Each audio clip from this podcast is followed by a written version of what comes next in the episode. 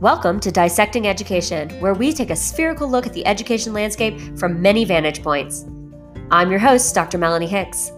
Glad you're here with us today. Let's get started.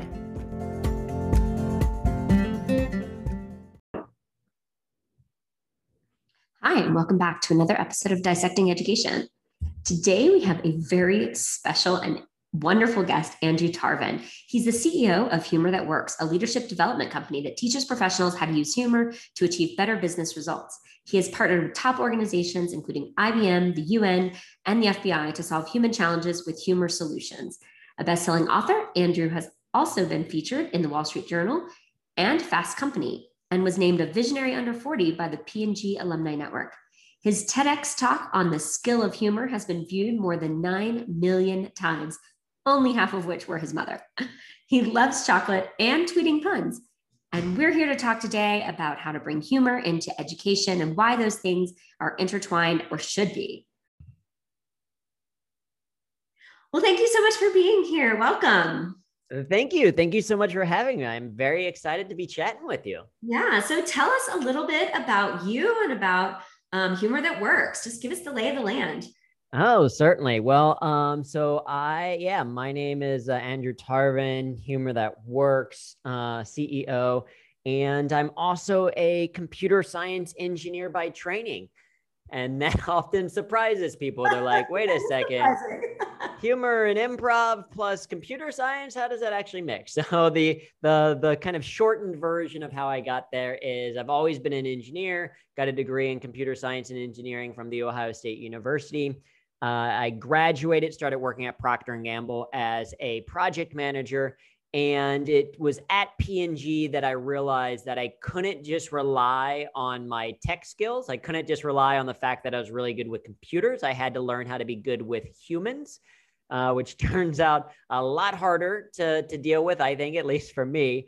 And uh, I didn't have the skill set that I needed to be effective with people, but I had started doing improv and stand-up at university at Ohio State, and started to realize, started to see that some of the same skills you need to be effective as an improviser or a comedian are some of the exact same skills you need to be effective as a leader, as a communicator, as a trainer or educator, um, basically as a human, really. I love that. Tell tell me what you, like, uh, connect those dots for us. What are some of those uh, those synergies between leadership and, and kind of improv and, and humor?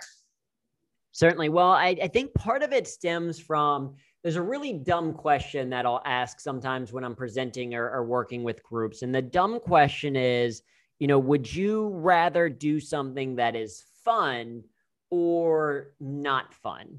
And I guess for you, Melanie, which would you rather do, fun or not fun? Uh, fun, always fun.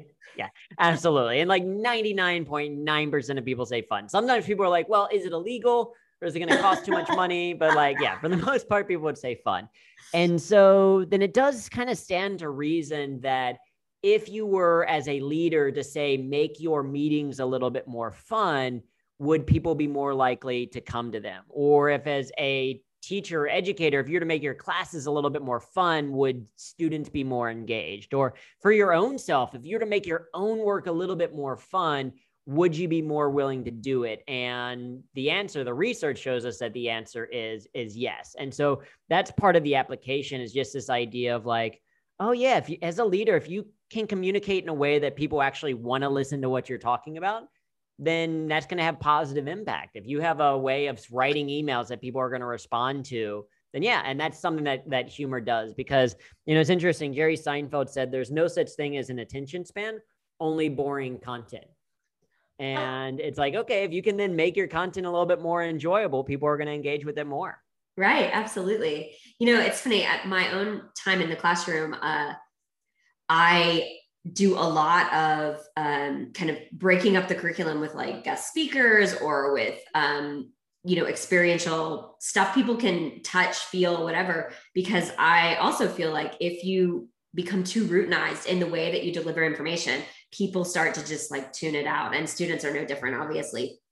And if you can make it relevant to them, and humor is certainly one of the, the greatest ways uh, to make stuff relevant, right? And to get everyone, in a sense, the energy, right? The energy in the room, if you get people to not take themselves so seriously, they can actually absorb and be more vulnerable in talking. to, you know, talking about challenges, for example. Oh, certainly. And I mean, you, you touched on a, a number of things that I think are, are particularly powerful in that. And, and one is you're right, right? People want relevant information, and humor is instant relevant because people like to have fun, right? And you probably see that, like, if you've used humor in the classroom before, or with, when talking with a group, people will, like, if people then start to laugh, you'll notice other students or other audience members, like, look up. They'll be like, wait, why did Why did you laugh? I want to have fun too. What did they say? What was so funny? What did I miss? And now I'm going to listen to you because I want to make sure that I laugh as well, right? It's relevant because I know I'm going to enjoy it. And then, as you mentioned, I, you know, the idea of, like, hey, sometimes it's a guest speaker, sometimes it's an experiential opportunity. Like,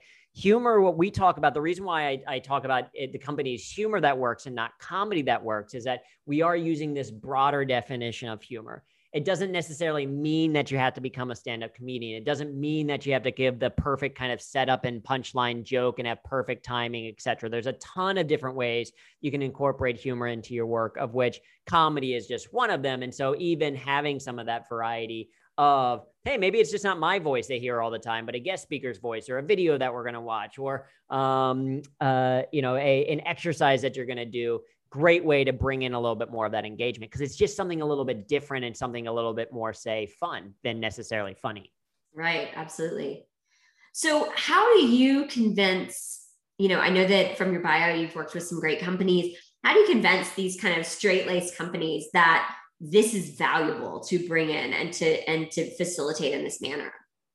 It's a really important question, I think, to cover. And you're right. Like, people are oftentimes surprised by our client list, because we've worked with groups that you maybe, you know, kind of are like, okay, I guess I could kind of see that. So we've done work with Procter and Gamble and Microsoft and certain different universities as well, of, you know, Duke and um, uh, Oxford and stuff like that. And, and people are like, okay, yeah, I guess I can kind of see some of that. But then they're surprised by the, like, wait, what did you do for the F B I? Or you worked with the United Nations. What were you talking, like, what about the Red Cross? And the Red Cross was an interesting one. And it kind of changed my perspective, because we were working with a gentleman there at the Red Cross, and he wanted to see if there was a way to add humor to a presentation that he was going to give on uh, disaster preparedness, right? Because he works with, like, climate change and climate crisis. And uh, he's like, I have to give these presentations. Can I add humor? And I was curious why. And he was like, so if you think about it, and his presentation, and what he's communicating, because it's so important, because it, like, could basically save your life later. He's like, in my circumstances, boredom has very serious consequences. Because, like, if you're bored in a classroom, okay, maybe you don't learn how you don't you don't learn Sokotoa that day or something like that. It's hopefully not going to be too much of, maybe not not that one day might not be a huge impact. Although I did just see a meme recently on math where it is like, you miss one day of math and it feels like you're, like, three episodes behind. You're like, yeah, we're using letters now instead of numbers. What happened in algebra? Um, right. But it's like, okay, it's, it's probably not going to, it's not going to be a life or death situation of, do you, can you calculate this thing? But if you're learning what to do if there is a flood, and you're so bored out of your mind that you're not paying attention, then you never gain that information. You're not going to know what to do if there is a flood. And so what we recognize is that just because information is important, it doesn't mean that it's interesting to that person. And if you're, if what you're communicating is important, then you would use any tool at your disposal to be more effective in delivering that information, of which humor happens to be a great one. And so when we're working with those other groups, we kind of talk about the value of it, the research that shows of it, the fact that this isn't about just being seen as a funny speaker, but there's actual benefits in terms of getting people to pay attention, helping them remember things longer, improving their understanding about the material, increasing their likability of the speaker, which will actually increase the, the whether or not they're going to attend a future meeting as well. Like, there's all these kind of benefits that we can point to. And then again, we focus on it. Again, it's not punchlines. It's here's how to do, here's how to still deliver on your message or your goal or your mission, but in a way that just is a little bit more fun. Yeah. I love that. I um, have hired a, a, as a, I'm a facilitator myself, and I often, I'm not one who uh, enjoys improv, quite honestly, although I did theater all through my childhood. So I have I've had to do a lot of improv, but I do like to bring in kind of what I consider opening acts for, for kind of a facilitation session that does bring that levity and that um, kind of vulnerability into the mix, because that energy in itself will start to change the dynamics of the room right from the beginning. And then when mm-hmm. I come in to do maybe the more boring stuff, right? And, but still in this experiential way, we, I like to use sticky notes and get people moving around the room. And uh, I bring in a lot of like construction paper and, you know, make people touch stuff. But that, it always helps when I have the the blessing of being able to bring someone else in to kind of like, like I said, like the opening act to kind of get everybody out of their, out of their comfort zone for a minute. And then what I have to bring is much more relevant. And you're right. The important stuff sometimes is exactly the boring stuff. Right. And, mm-hmm. and the stuff we really want them to, to consume. Uh, so. Well, and, and I think you like, again, that's a great example of recognizing that to effectively use humor in the workplace or in the classroom is you don't always have to be the creator of humor. You can have someone come in, or you can share a video that makes a point that you want to make and then debrief from that, that video itself. Or you can share, one of the things that we'll, we'll give tips on of, of presenters, even in the uh, corporate world, is use more images in your presentations. Share, you know, a funny picture that you find on Unsplash or on Flickr under a Creative Commons license or whatever. And then you can kind of be like, okay, this picture makes him laugh. And then you say, actually, this picture is a great example of blank, right? There's a great, uh, I have a picture that I'll share in some presentations where it is a picture of a sign, and it's basically like, it's a, a sign hung up over a roadway. And it's like, if you hit this sign, you will hit that bridge, because the sign is the exact kind of height of the bridge. And to me, it's like, hey, that's a great, ex- I can share that picture. It's funny. It's kind of something a little bit different, but I can say, oh, hey, that's an effective use of humor. Here's this example. Let's debrief this moment. Right. And I didn't create the sign, but I now can kind of debrief it. So you can do that. And that's one of the areas. So it's, it's interesting because my, you mentioned that idea of bringing in outside facilitators. My brother is a professor at uh, Texas A and M, and um, he now teaches a course called The Rhetoric of Humor, the basically the science of humor and, for, and, and persuasion. And people are like, how did you get into that?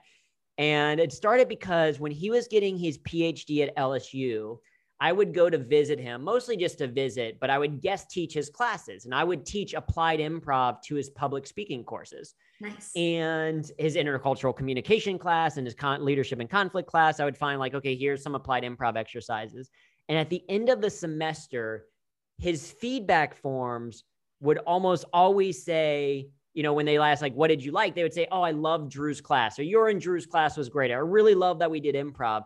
And he was annoyed because he was like, Drew was here for one fifty minute session. I was here for the entire semester. You were here one day.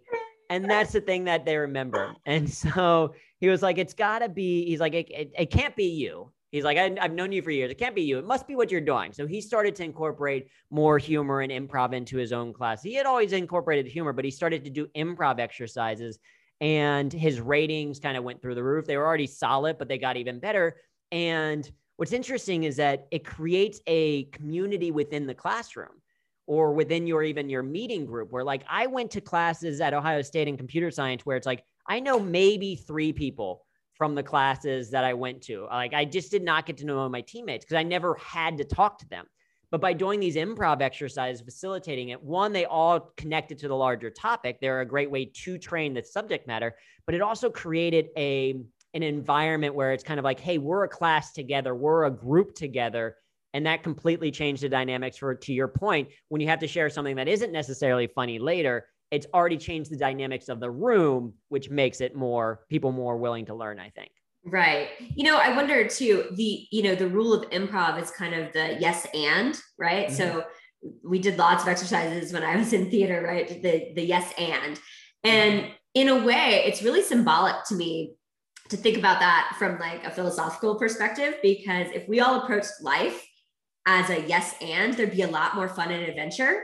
And instead of, you know, we grow out of that from children are yesing, yes anding like their entire existence. And then as we become, become adults, we put up a lot of walls that are self-imposed around, oh, I can't do that because of money, or I can't do that because of professional credibility, or I can't do that because it's hard, or it'll take a Tuesday, or I have this other project due, or whatever. But the truth is, if we could figure out a yes and strategy for life, um, we probably all have a lot more fun. Oh, we one hundred percent would. And that is, uh, it's such a great observation that you've shared, is that yes and it, it's the fundamental mindset of improvisation. If you take an improv class, you'll learn yes and, because it's how we make things up off the top of our head and make it seem like it makes sense. But you're exactly right that it's a great life philosophy. It's it's absolutely transformed my life, because as I've done more improv, like yes and has become more ingrained in my nature. And if you like, people are like, okay, so how did you go from this introverted computer geek who now speaks for a living? Well, in large part, it was because of yes and, it was because of improv. And they're like, okay, well, how did you get like more comfortable uh, in small talk situations or in conversational humor? Is improv. It's like, how did you become like happier? Improv. Like it was, it was that yes and mentality, because you're exactly right. It is a, it's a framework for us to kind of explore. It's how you create a growth mindset, right? If you believe kind of in Carol Dweck growth mindset, yeah. If you think of yes and, right? Failure is just data. Right. You haven't failed. You just haven't succeeded yet. So yes, this time that I tried it, it didn't work. And here's what I'm going to do differently next time. It's great for creating psychological safety. If you're like, okay, we want people to be authentic to themselves and work. Well, if you know the people around you are going to say yes and to what you bring or offer, then you're going to be more willing to be yourself. If they're always going to say yes, but then you're a little bit nervous. You don't necessarily want to share your idea, fully what you're thinking, because you're like, maybe they're going to make fun of me or not. But if you know they're going to say yes and, then it's like, okay, we're going to focus on, on the positives. And so it's a, it's a great mindset. It's, and we even apply it when it comes to humor in your work, because the, the average person will work ninety thousand hours in their lifetime. Yes. ninety thousand. That is a long time. It's longer than everything on Netflix. It's a tremendous amount of time that we're going to spend in the workplace. And the yes and mentality is, yes, I'm going to work ninety thousand hours, and I might as well find ways to enjoy it. Right. Absolutely. Yeah. I'm currently in the middle. I'm on day, whatever today is, eighteen, seventeen of um, one hundred days of adventure. So I have challenged myself to do something new and adventurous every day. And of course that has to be sometimes worked around work and other things. Uh, but, uh, but it, it's a mechanism for me though to do my own yes and exercise, mm-hmm. but also yep. to kind of remember the gratitude of like, what are the small things that are around me that I can technically, that I have the ability to go do? Like sometimes it's just hiking in a park, or, you know, sit like giving time to read when I would have piddled around on, I don't know, whatever work or something yeah. else. Right. So I think that there's a, there is a real like power in that. Um, oh, for sure. And a, a great one you could add to your list is to do a virtual open mic. We do a virtual open mic every Monday. Oh, so you can boy. come and tell a story, oh. add a little bit of humor. Oh boy, I'm writing it down. Uh. And it's great. And so this is what I think of. Like I, I used to say that the the hardest form of public speaking, I think, is stand up. And actually, I think it's the second hardest. For me, at least personally, the hardest form of public speaking, I think, would be like a second grade classroom. Like how second grade teachers are able to corral the energy in a wonderful way in a classroom and get kids to pay attention, I think, is I'm in complete awe of. But second to that would be stand-up. And what's great is that if if stand-up is challenging, it means that if you go and you, you it's, a, it's an opportunity to workshop that muscle a little bit, to practice it a little bit. And if you get comfortable in an open mic setting, then speaking in a classroom or speaking in a meeting becomes a lot easier. And it's it's just kind of partially how humor works is you, you know, you, you've got to get it out there. You've got to test it. You try things, and you want to kind of test it and try things in a, in a safe environment if you can. And that's what uh, open mic does. That's what even talking with coworkers. So maybe you don't want to do an open mic, but if you want to build your skill of humor, you might say, hey, let me talk with a coworker of mine and see, I was thinking about doing this story in my classroom later this week. Can I kind of run through it with you? Or how would you improve it? How would you change it? We do kind of group coaching or one-on-one coaching as well as that opportunity just to give feedback in some way. And then you're going to evolve that message over time. So again, if humor is a skill, it's great because one, it means it can be learned. It two means that also that we have to sometimes put a little bit of work into it to get the results that we're looking for. Absolutely. So I'm going to pivot just for a moment. I ask all my guests this, but what is your kind of favorite education memory? What is something that impactful about education that stuck with you? Uh, there's been a lot, but perhaps I'll go to one of my first memories of it, related back to uh, my brother.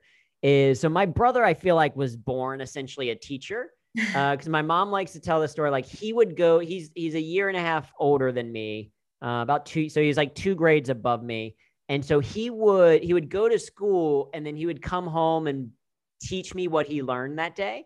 Uh, and so my mom thinks that's that, that's why I did well in school, because I was like very academic, did well in school. And she thinks it's partly because he was teaching me stuff early on. The problem is that uh, I didn't know that he would sometimes teach me things that he learned, and then sometimes he would just make things up and teach it to me as fact. And so like I got to like my mid-teens thinking that there is actually something called a North American takeoff bird, that in order for it to fly, it had to run for a long time on the ground, just like an airplane, before it could kind of take off and fly. And then same thing is when it would land, it would then have to run a really long distance. And like, there was a lot of issues because of how much room they needed and all that kind of stuff. So I, I just, I knew for a fact that there was this North American takeoff bird, and I would tell my friends about it. Like, oh, have you heard about this thing or whatever? Didn't find out until later. It's just something he completely made up on a whim of himself. So uh, that's my story. If he gave me a love for learning, uh, but also learning the need to fact check, I guess. I love it. And fact checking was not as easy before Google, right? right? Exactly. Yeah, yeah. I had no Wikipedia where I could just be like, let me see a video of North American takeoff birds. Like, there's no YouTube for watching videos of this. Yeah. Uh, that's awesome. Um, so tell us a little bit about kind of how you approach, um, or maybe what might be interesting is uh, what are some of the challenges that you've had as you work with kind of adult learners, right? In this kind of mm-hmm. company setting, this adult learner setting, um, what are some of the challenges of maybe getting people to to buy in or to to let down their their walls, and how how do you um, overcome those? Yeah, well, I would say that you know there, it's fascinating because as an engineer, when I started to discover the value of humor and also see that there is actual research behind it, I like. came to kind of the obvious question is like, okay, why don't people use humor more? And so we ran a study through our site just to kind of better understand it. And we found that the number one reason why people didn't use humor in the workplace was because they didn't think that their boss or coworkers would approve. Mm. And so the first barrier to get over is to recognize that, okay, humor when done well, it it doesn't make it look frivolous. It doesn't like people are worried like, wait, do, are people going to say think that I don't take my job seriously, or um, am I going to be kind of like, you know, people aren't going to consider me a leader or whatever. And so we have to get over that perception. Mm-hmm. And the reality is that in, in a study of over seven hundred C E Os, they found ninety-eight percent of C E Os prefer job candidates with a sense of humor. In a different study of over two thousand employees, they found that eighty-one percent of employees said a fun workplace would make them more productive. Mm-hmm. And so it is something that people want. It's just not always part of the norm. And so the, the first barrier is kind of saying, okay, no, this is something that people want. Here's kind of starting the, the, what it means to do it appropriately. Cause absolutely. We've all heard, heard those horror stories of, you know, someone telling an offensive or racist or sexist joke in the workplace. And it's like, that's not what we're talking about. Or that's not what we wanted here. Exactly. Right. Yeah. Or being, or the, or we have maybe all met that person that doesn't know how to turn it off, where it's just like you asked for something and then they give a joke response and then you're like, no, but seriously, I need that thing. And then they kind of give another joke response and then just leave. It's like, that's not effective either. Uh, so first of it's, it's recognizing that humor is desperately, I think, not only wanted, but basically needed, especially in the current work environment with how much stress and everything that's going on. So part of it is, is overcoming that barrier. And then the biggest, uh, the second thing after that is people are like, okay, well, how do I do it appropriately? And so we spend a lot of our time of teaching that, that how component of it. And part of it is reframing it from trying to be funny and just adding a little bit more fun. And then part of it is, and this is newer content, this kind of connects back to um, my brother as well, because we were, we were presenting uh, at a conference together in Morocco. This was pre-pandemic. And he was talking a little bit about the rhetoric of humor. I was talking about the skill of humor. And afterwards, uh, a woman came up to us and she's like, I find it so fascinating that you're related, because she's like, first of all, you look nothing alike, which is true. Like I, people tell me I kind of look like uh, a skinny Hugh Jackman, or uh, some people say like a nerdy Neil Patrick Harris. And my brother looks kind of like Fabio, or almost like a, a hipster Jesus. Like he's got super long hair. He's taller than I am, a little bit bigger as well. Like, so we look very different. But she's like, what's fascinating though, is your humor is so different. So she turned to my brother and she's like, your humor is very conversational, very warm. And then she turned to me and she's like, and your humor is more cold. Uh, and I think what she meant is like, my humor is very set up and punchline driven. It's very much, uh, here's what I think is going to make you laugh. Here's kind of a joke. Whereas my brother is that kind of conversational. He doesn't necessarily plan the humor, but how he does it, how he speaks is humorous.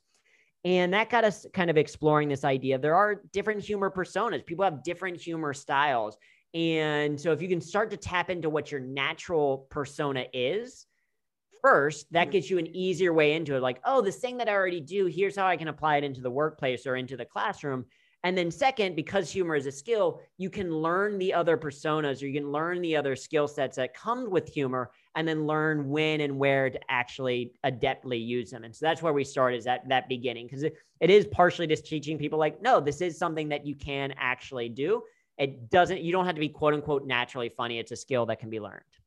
That's awesome. That's so interesting too. I never thought about that framework around personas, but it does make perfect sense. I know my own level of humor. I know what can make, I do a lot of public speaking. I know what can make audiences kind of giggle. I'm no comedian, yeah. but, but, you know, I, I use some sarcasm and, and kind of sarcasm of the obvious. So mm-hmm. Captain Obvious kind of thing. And that tends to work for me in terms of my persona, but I never really thought about it as a persona, right? I just know that that's how I kind of break the ice or whatever. And I, I, I get that now. That's really interesting. To your point um, a little bit earlier too, you know, I worked with two different companies and, uh, you know, to facilitate. And one of them was very structured pageantry. It had every slide had to look the same. Every picture had to be on brand, all this stuff. And the other one, much more kind of free, free flowing. They would put in little emojis and funny acronyms, or not acronyms, but, you know, funny uh, sayings or slangs or whatever into their presentations. And the truth is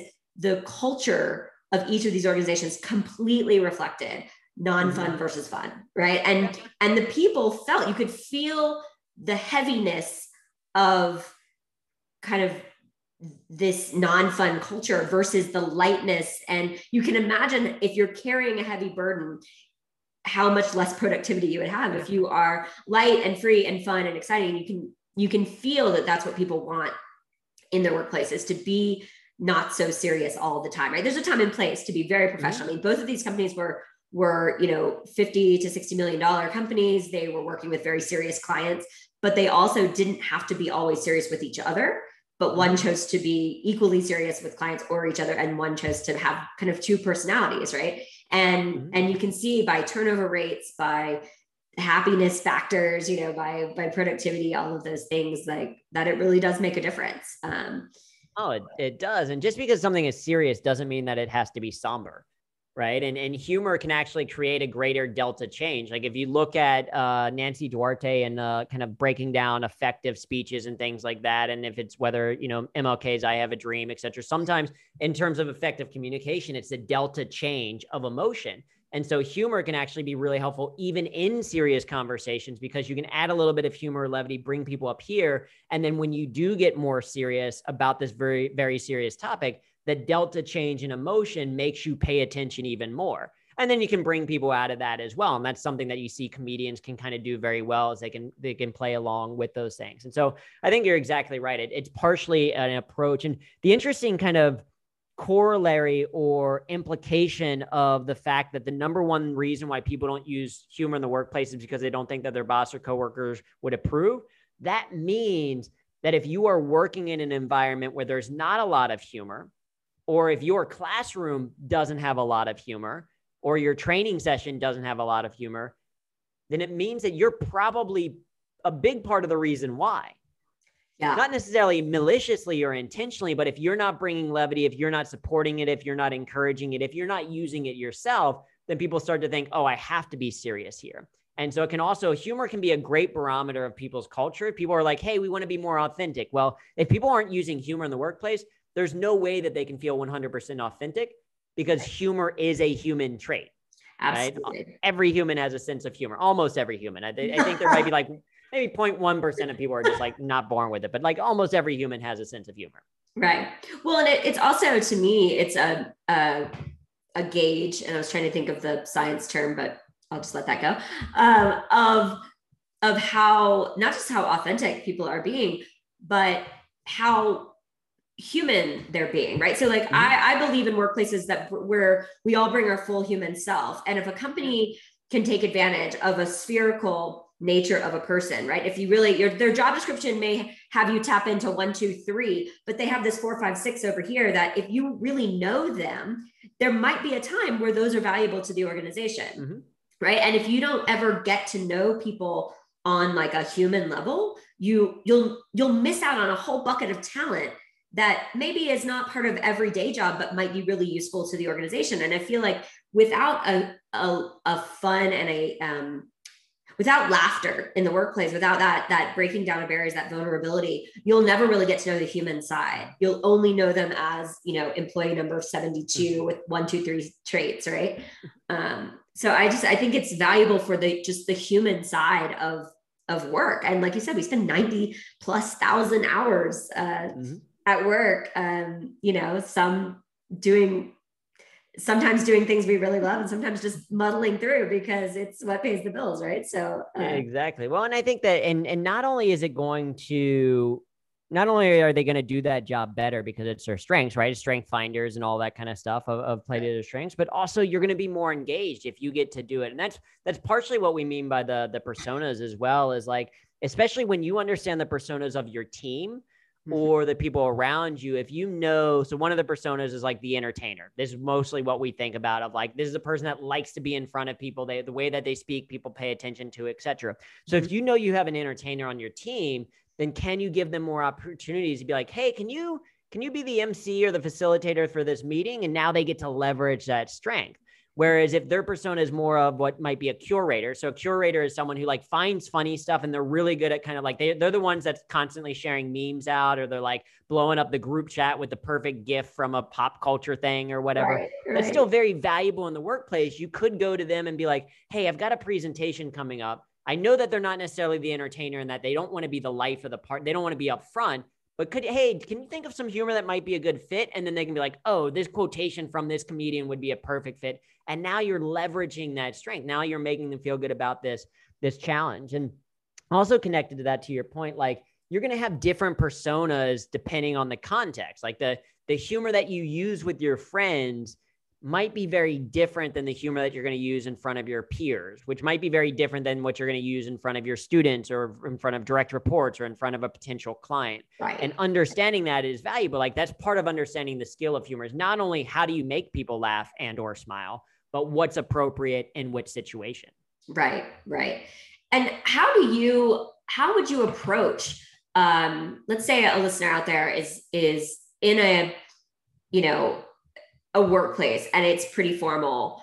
What tips would you give to someone to try to maybe ease, ease, you know, the baby step, the culture into something more fun? How do you, how do you begin that process? Well, I do think I, I completely understand. Like, yeah, there's, if, if your, if your workplace doesn't actively encourage humor, makes it a little bit harder. If they actively discourage humor, it makes it even harder. Oh, yeah. But I do ultimately believe that you are responsible for your own happiness. And no matter what organization you work in, no one can control how you think. No one can control what you do on your own time. So I think for a lot of people, a good starting point is thinking for yourself.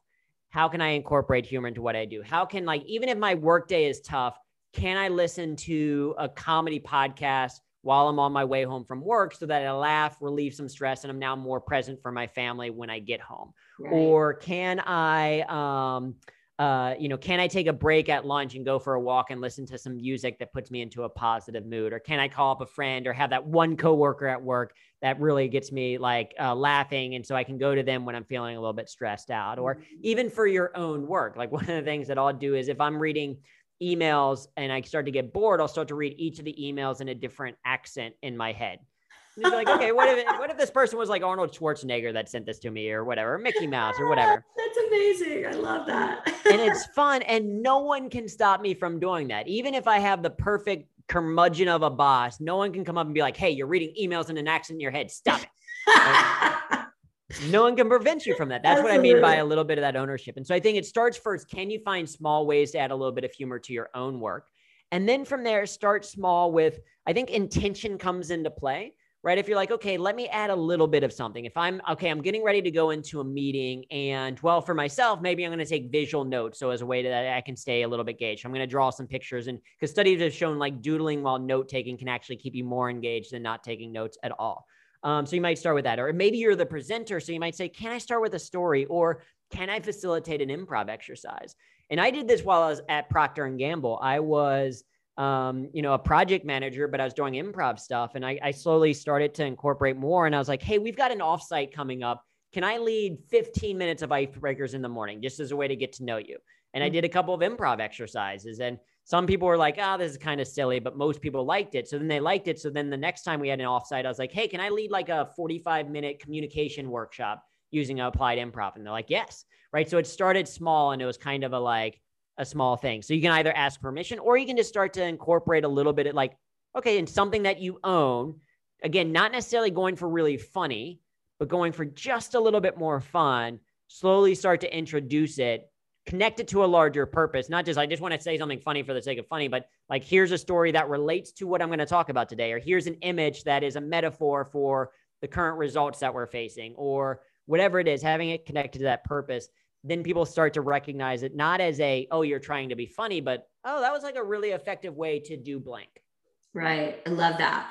Yeah, I do. I am one hundred percent uh, aligned with you on that. We have to make our own, uh, you know, that we are in control of our own emotions and actions and, and how we frame our view of the world. And that can change minute by minute. Right. Yep.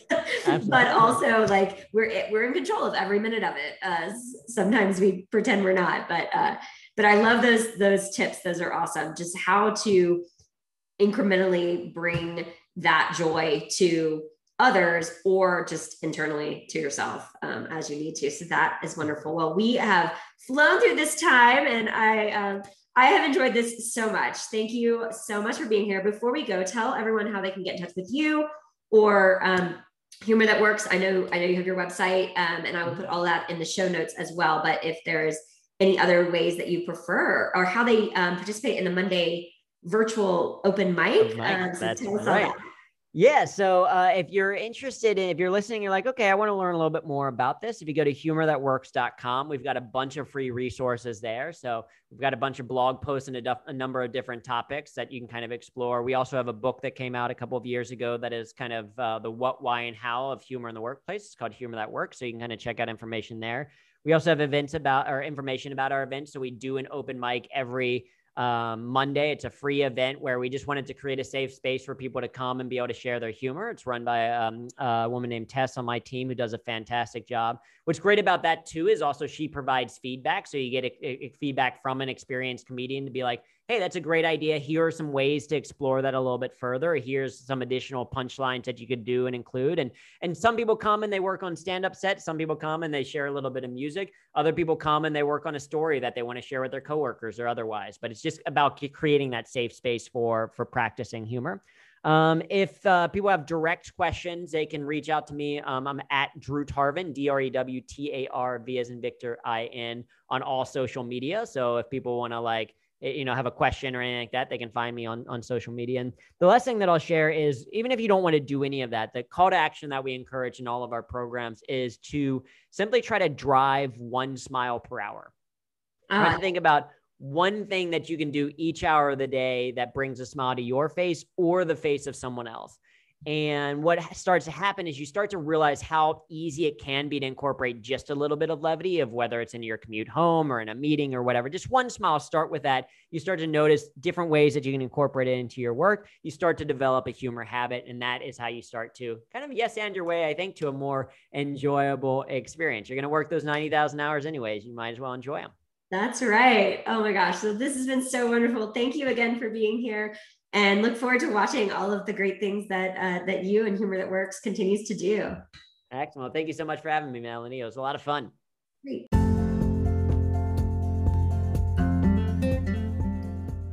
This has been Dissecting Education with your host, Doctor Melanie Hicks, a production of In Pursuit Research.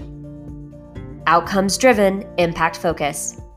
Thanks, and we'll see you on another episode soon.